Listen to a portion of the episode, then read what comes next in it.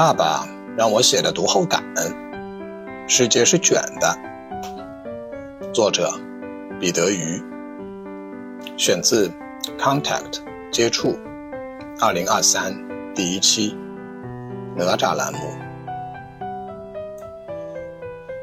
今天爸爸给了我一本老书，《世界是平的》，作为我完成小学三年级学业的礼物。我还没读完。很多地方我也读不懂，我读了三分之二，有些章节读得很认真，比如说讲不同国家一起通过流程工作的，还有讲到信息技术的，这些我都比较容易理解。有些章节我读起来很费劲儿，比如说讲本土文化的，还有讲李嘉图经济学原理的变化的。我爸爸告诉我说，这本书是二十一世纪初写的，作者是一个美国的经济学家。爸爸还告诉我说，书名起得很好，那是比喻二十一世纪的经济全球化的状态。但是我爸爸特地告诉我说，这是一本畅想的书，随着二十一世纪快过去四分之一，畅想离现实的距离。在发生变化。我爸爸每次送礼物都不会白给，这一次，他要求我读完这本书的时候写一篇读后感。虽然我还没读完，但其实我读完了。没有读的部分，是我读不懂的地方。这篇文章就是我的读后感，和我读的这本书的名字一样。我的读后感文章的标题也很重要。由于读完以后，我想说的最多的就是对作者理想化的社会、经济、文化理论的不赞同。我也说不上来究竟具体是哪里有问题，但我可以用我的标题来表达这种不赞同。所以，我的文章的标题就是“世界是卷的”。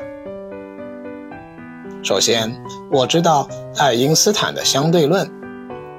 我还没开始学高等数学，不知道具体的计算，但是我喜欢读的科普读物，比如布莱恩·格林的《宇宙的结构》，还有索普基恩的书，都让我很容易理解一件事情：爱因斯坦的广义相对论推断，宇宙的时间和空间是几何曲面体。那就是说，在这个世界上，没有什么东西是平面的，无非有不同的曲率。曲率就是卷的意思。其次，我参加了学校的哲学兴趣小组。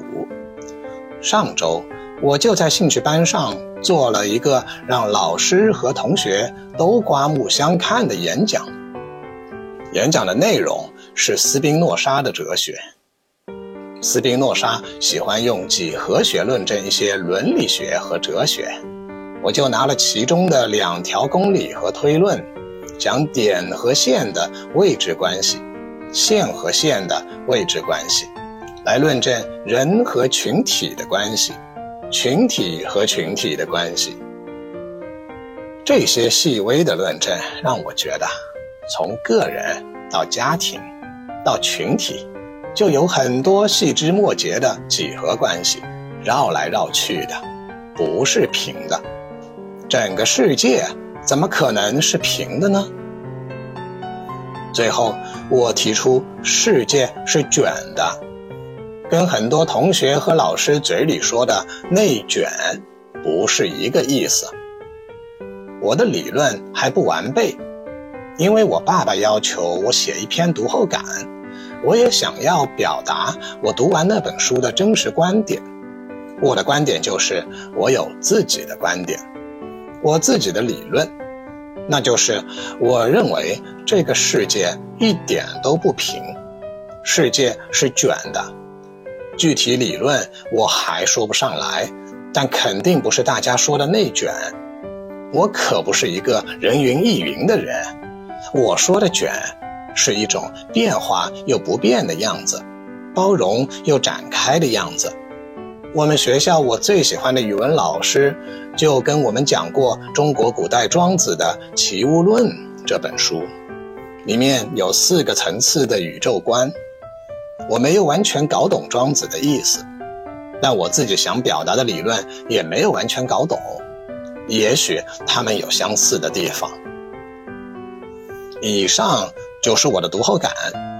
最后，嗯，我想提一句，希望我爸爸不要随便拿我写的东西发到他自己的公众号里面，他这么做等于自讨苦吃。